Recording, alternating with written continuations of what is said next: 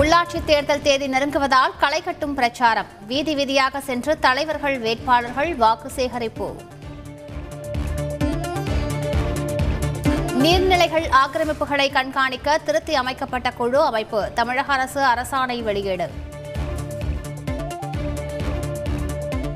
Repo வட்டி விகிதத்தில் மாற்றம் ஏதும் இல்லை ரிசர்வ் வங்கி ஆளுநர் சக்திகாந்த தாஸ் அறிவிப்பு. ஹெஜாப் விவகாரம் தொடர்பான போராட்டங்கள் அதிர்ச்சி அளிப்பதாக சென்னை உயர்நீதிமன்றம் கருத்து. இந்தியா மதசார்பற்ற நாடா அல்லது மத ரீதியாக பிளவுபட்டதா என நீதிபதிகள் கேள்வி. ஹிஜாப் விவகாரம் தொடர்பாக உச்சநீதிமன்றத்தில் மனு அவசர வழக்காக விசாரிக்க மறுப்பு. புதுச்சேரி அரியாங்குப்பம் பள்ளியில் ஹிஜாப் அணிந்து வர அனுமதி மறுப்பு என புகார். விசாரணைக்குழு அமைக்க பரிந்துரை என அமைச்சர் தகவல்.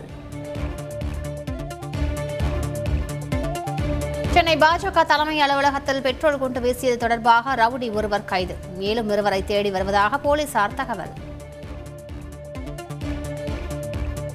நீட் தேர்வு விவகாரத்தில் பாஜகவின் நிலைப்பாட்டை கண்- கண்டிக்கவே பெட்ரோல் கொண்ட வீச்சு. கைதான கருக்கா வினோத் வாக்குமூலம் அளித்ததாக போலீசார் அறிக்கை. பாஜக அலுவலகத்தில் பெட்ரோல் குண்டு வீச்சு தொடர்பாக என்ஐஏ விசாரிக்க வேண்டும். பாஜக மாநில தலைவர் அண்ணாமலை கோரிக்கை.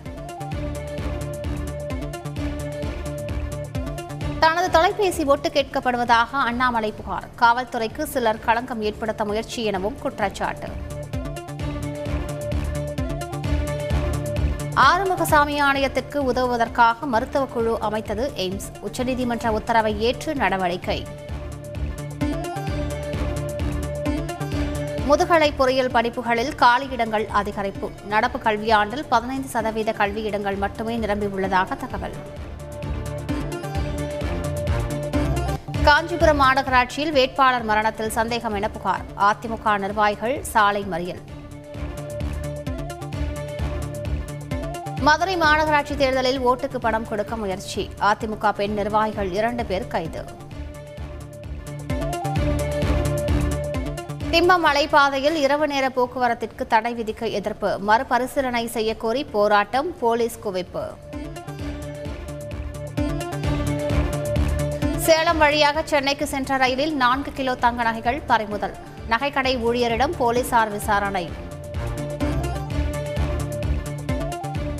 உத்தரப்பிரதேச சட்டப்பேரவைத் தேர்தலில் முதல் கட்ட வாக்குப்பதிவு விறுவிறுப்பு. பதினோரு மாவட்டங்களில் ஐம்பத்தெட்டு தொகுதிகளுக்கு வாக்குப்பதிவு.